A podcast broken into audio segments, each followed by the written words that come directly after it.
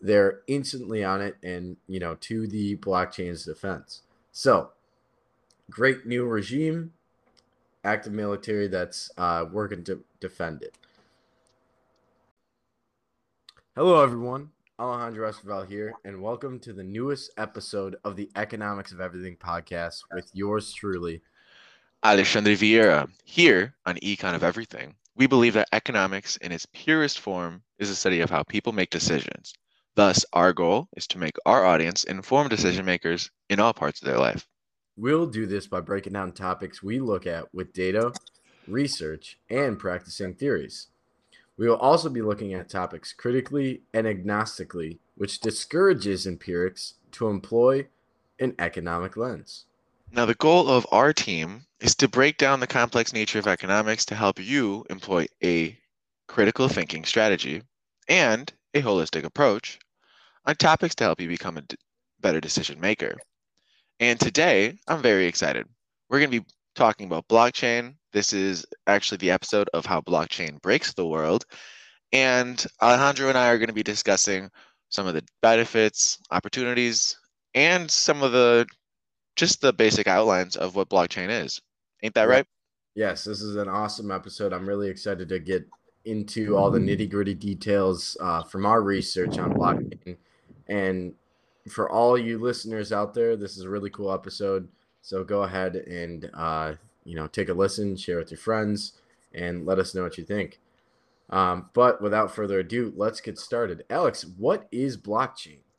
Well, Alejandro, honestly, from my understanding, the easiest way for you to see what blockchain is is it's pretty much an online version of creating a chain of title.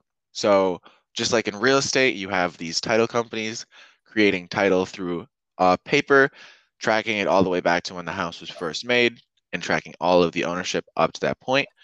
Blockchain does a very similar thing, but for more ambiguous products like music, like art, and it puts that chain on a block that is virtual versus in a local municipality or a mo- local county who holds all that information on paper. Definitely. And classic of you to uh, allude it to real estate, but that's a great example. So, blockchain is basically like a general ledger that creates a block or a node of an ownership of any type of asset, like you said, art, music, real estate, and and basically stores it on the blockchain network for everybody to see. So there's an undisputable truth of who the true owner is. But how does it do that?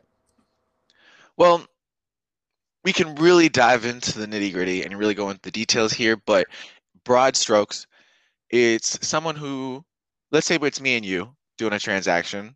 We've put in this transaction. I'm trading a dollar for a NFT, for example, and there are a hundred computers in this system. That transaction goes to each computer to validate that you are in fact Alejandro and I am in fact Alex, and that we are both agreeing to pay one dollar for this NFT. Once every computer in that tra- in this system agrees that this is a true transaction and everyone is a valid party in this system, then it gets approved. This approved transaction gets clumped together with other transactions that are approved in a similar time frame and once there is a certain number, then you have a block of approved transactions. This block, all time stamped, gets attached to the end of this chain of blocks. And through this system, you can see and track through time who has owned this particular asset or any other asset that was traded on this chain. Yeah, definitely. So it seems like a simple concept, and it seems like something that we have might have had in some sort of realm or some sort of spec, uh, some sort of other database before. But blockchain just the really the the plug of blockchain is that it is unmutable. So any malicious attempts uh, to hack or to alter these transactions, these blocks, is pretty pretty minute because they're very you know set in stone types of blocks. Uh, and also the fact that anytime that you would like to sell an asset or buy an asset you have to form a new chain off of that original block. So transactions occurring after uh, and succeeding that um, will will all be on that same chain so pretty simple concept in theory but we'll just go into the the fine details and, and find companies that are coming about on the blockchain network and what exactly they're doing later on. Honestly, one of the biggest benefits I find of uh, blockchain and one of the biggest values that it brings is the shared data layer and the protocol layer that it's offering. So, according to Monegro, blockchain and the system that is revolving and growing around it, it acts like a global database where every single application can just plug itself into the data. So, for example, right now we have like Facebook, who is this really large application company, and they have a lot of data, user data, customer data, and even employee data and company data of like what to spend on advertising and stuff. This large uh, section sector of data gives them a very strong network effect and makes it very difficult for any new company slash Facebook like product to really be able to compete. And that's because of the large data that they have. And so they can really target your ads a lot more efficiently than a new Facebook who doesn't have that kind of background. Having a shared data layer, however, would put all of the data that Facebook currently has out to the public and then the value of Facebook is then only based on the user experience and not on their ability to successfully sell ads to their customers. Definitely. I've always heard that if you're not paying for a product, especially in the digital world now, you are the product. Where Facebook, that's really truly the uh, you know, the the saying that that rings true is the people are the product. Their their data uh, the users of Facebook is Facebook's product. They're selling ads, they're selling products uh, to these people, placing whatever they would like in front of these people to hopefully get a little bit of kickback from those ad revenues that are being published out there. The shared data layer, very cool thought from the blockchain network, would also give you rights to a passport or a port key uh, to be able to share your own data. So you can really start to lock down, you know, this is who I am, this is my birthday, this is, you know, if you want to put your social security number in there, um, because there are private blocks, uh, you know, that's something that we'll go into later, but there's public and private blocks, whereas, you know, public is for those real estate transactions that might be a little larger. You just want to make sure that, you know, everybody knows what's going on but the private blocks are for like medical records, uh, what I'm talking about for this passport, the port key um, of your own data, who you want to share it with. So shared data layer makes that possible.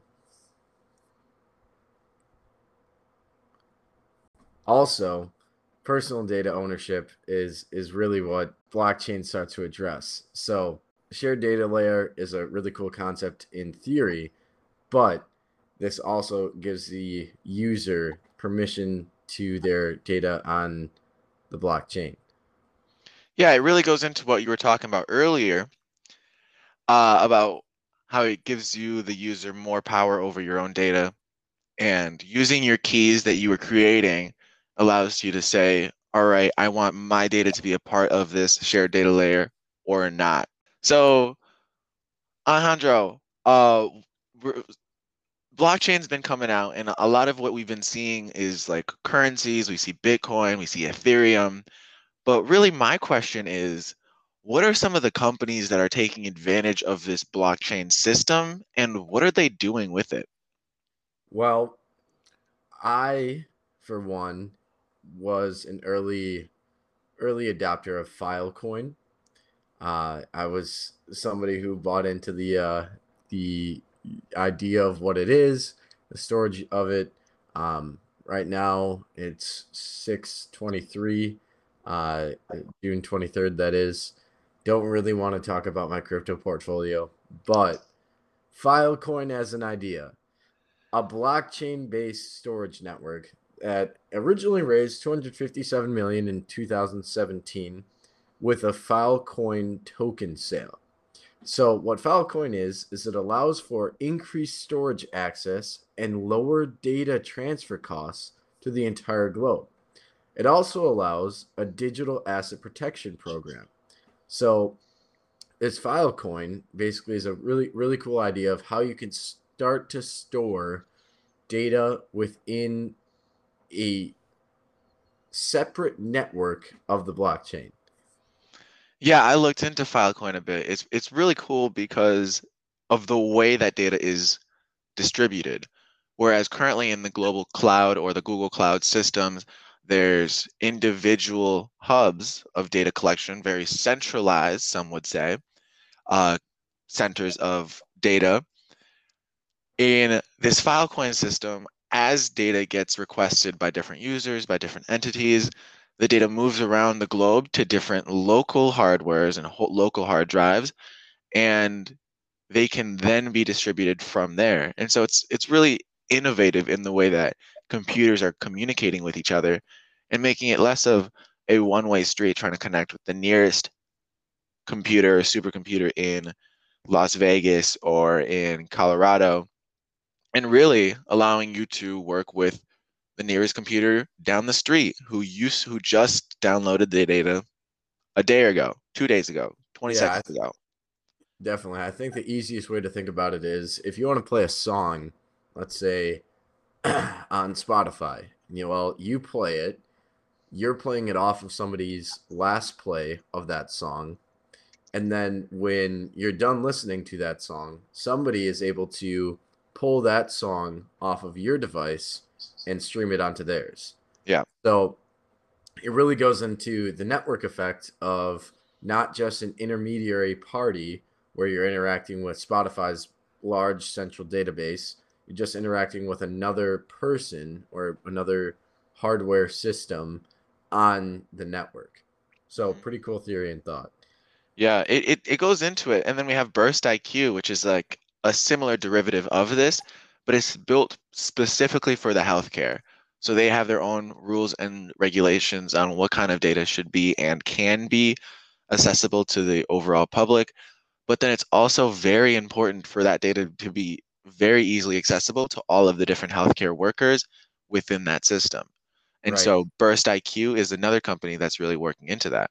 Right. But, Burst IQ really goes into the the private block that they store data on. So all interested parties, your doctor, your nurse, your you know pediatrician, whoever might be interested in this data, and you all only have the access key that will never be able to be broken in theory uh, by by uh, hackers or malicious attempts to to get your personal uh, healthcare data one company that I'm very interested in, which really takes looks at the way that the incentive programs are built in this blockchain system in any of these different coins that we're talking about, is uh, Golem or Golem.network.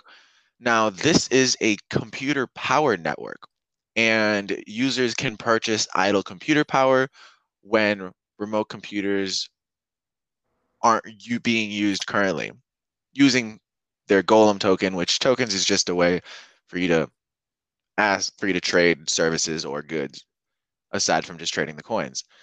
And uh, this coin, this token for me is very interesting because, especially as we start getting into the smart contracts and some of the more intricate products that are available on blockchain, they start getting expensive because these codes aren't the simplest to run and the more complicated the code is that you're running on your smart contract, the more expensive it becomes. And I, as a personal user currently, don't have a large mining bank in my back corner. You know, I don't have a thousand computers just sitting in my basement running and mining coins. And so to be able to hire a local or global computer base to do the mining and to mine a block when I need it is very beneficial. Right. Yeah, it's a, it's a really cool concept and uh, allows for a, a scaling ability for for mining opportunities, just like you said. Uh, another cool thing that's come about from the blockchain network is basic attention token. Now, Alex, I know you've done a lot of research on this, so I'll let you kind of explain what that is and um, how, it, yeah. how it's used. So honestly, the best way for me to explain basic basic attention token is it kind of reverses the way that advertisements are being looked at. Whereas right now, they throw out advertisements at a large range of people, and then maybe you click on it, maybe you pay through it, and then they'll figure out that it's a good advertisement to use. In the basic attention token, they are incentivizing us, the consumers, to watch these advertisements by paying us in tokens.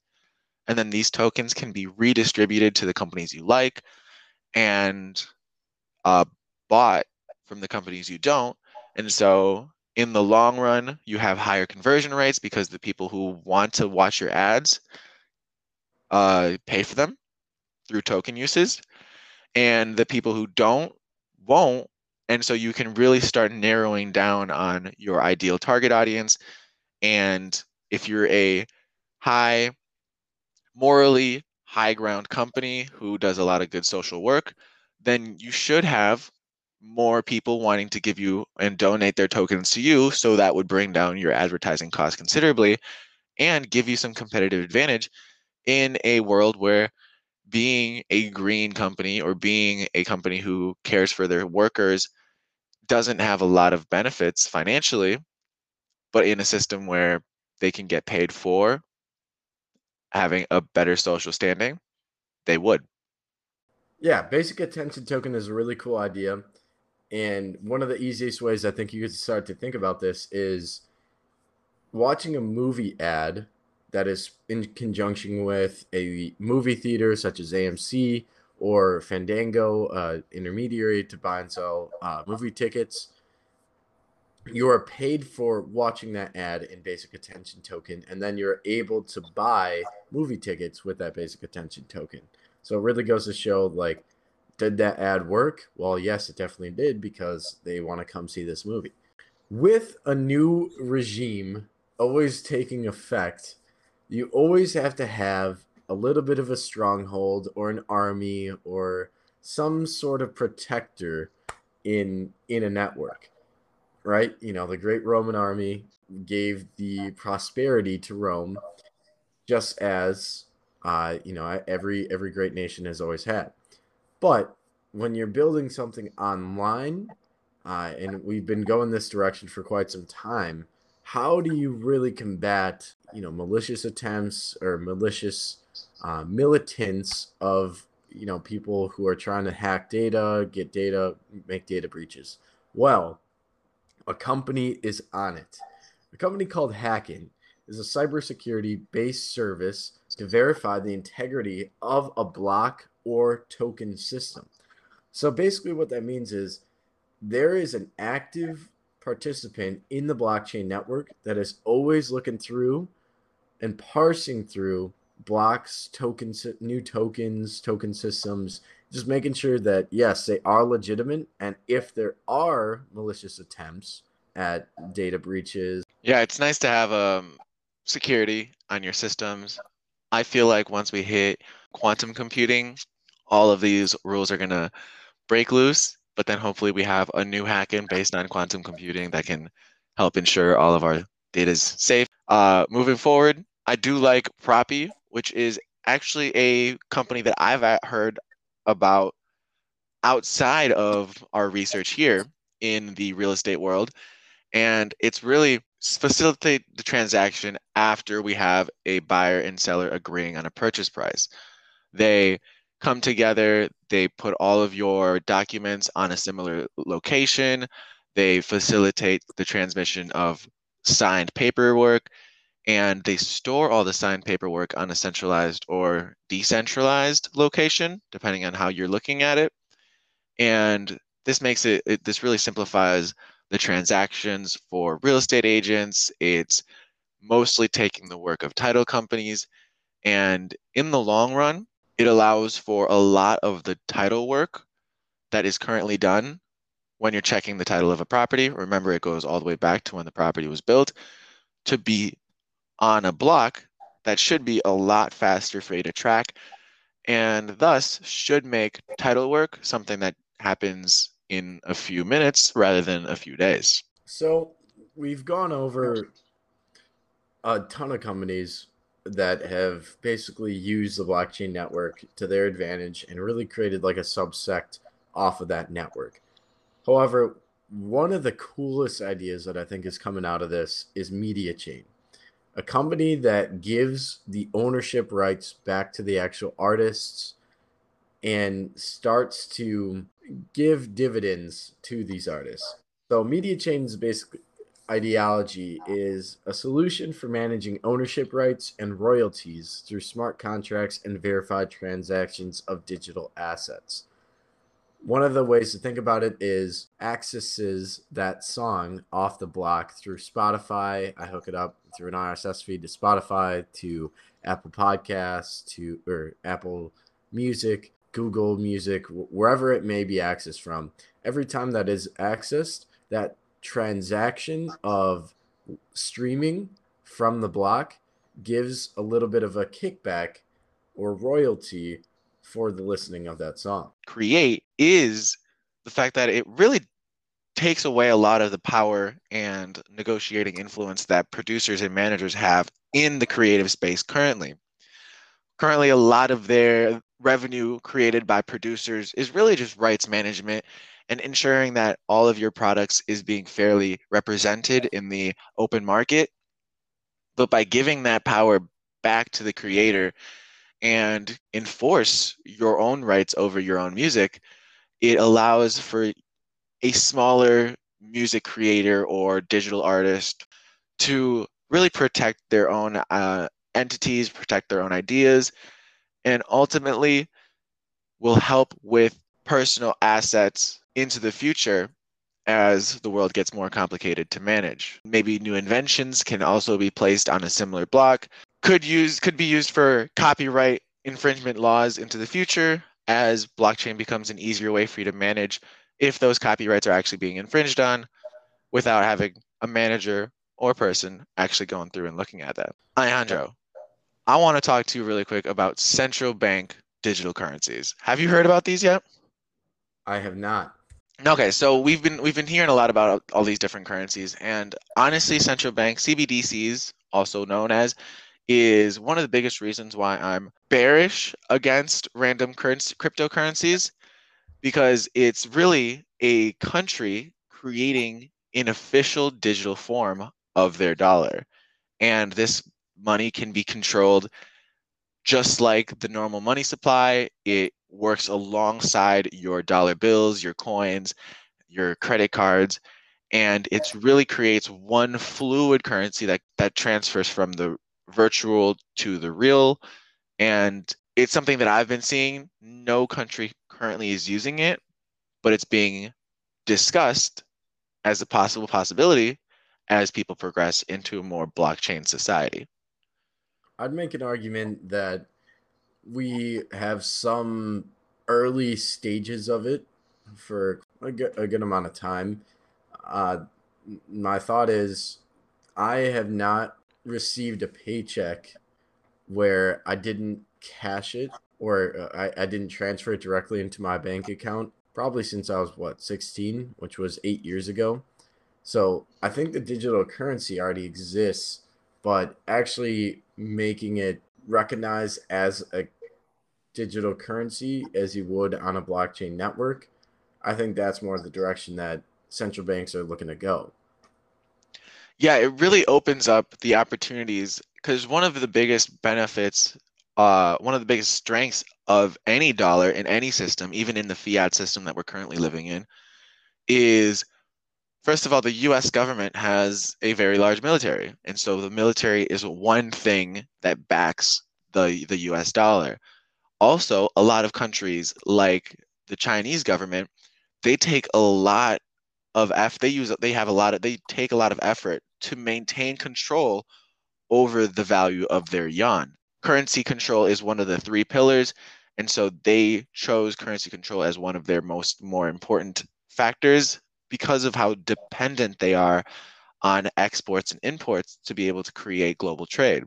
And so the ability to be able to back your monetary source by other reserves like gold or even just other foreign currencies, other fiat or cryptocurrencies, etc., really gives your currency some backbone in a system that's always changing. That's awesome. So, so what are some future trends that we think we're going to start to see from the blockchain network? Well, from what I'm seeing, I don't really think blockchain will replace the centralized monetary structures that we're seeing currently. I feel like it'll more like complete what is already there. And we'll see it in the market much more like another foreign exchange market, another coin on the foreign exchange that has their own economies, that have their own products. But because of the way that it's created and the lack of central backing or the lack of a government really using it and being able to use monetary policy with it forces it to be in a separate system than other countries are currently using.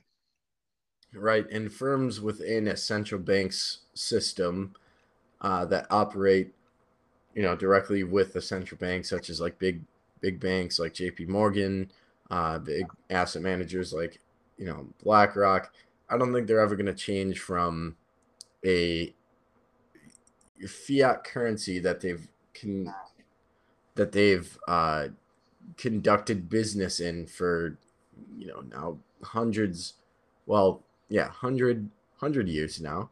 Um because the enactment of the fed was what 1913 so mm-hmm. yeah 100 and 108 years um so i don't think they're ever going to go away from that but like you said I think it could be an alternative to other currencies. So it would just be like on the FX exchange market where you have your yen, you have your peso, you have your US dollar, you have your Canadian dollar, and then you have Bitcoin or you have Ethereum.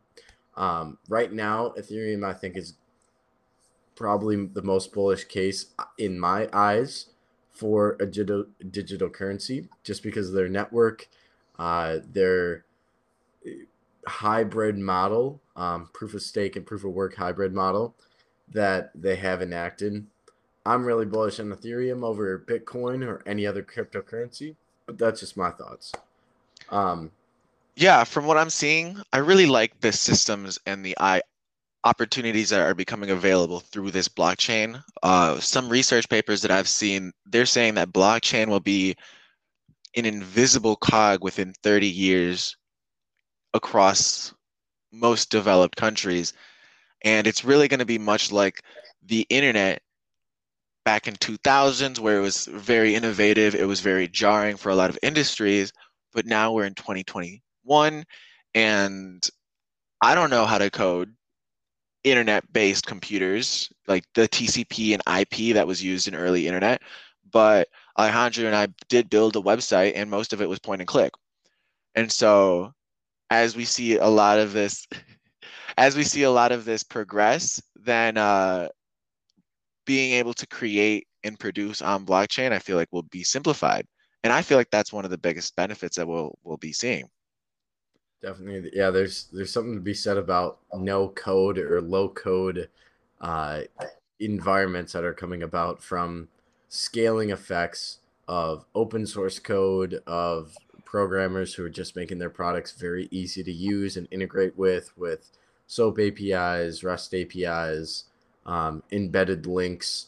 That's uh, essentially what we relied upon for the building of our website, and what I know a lot of other founders and other website creators use uh, for the building of their their products and websites.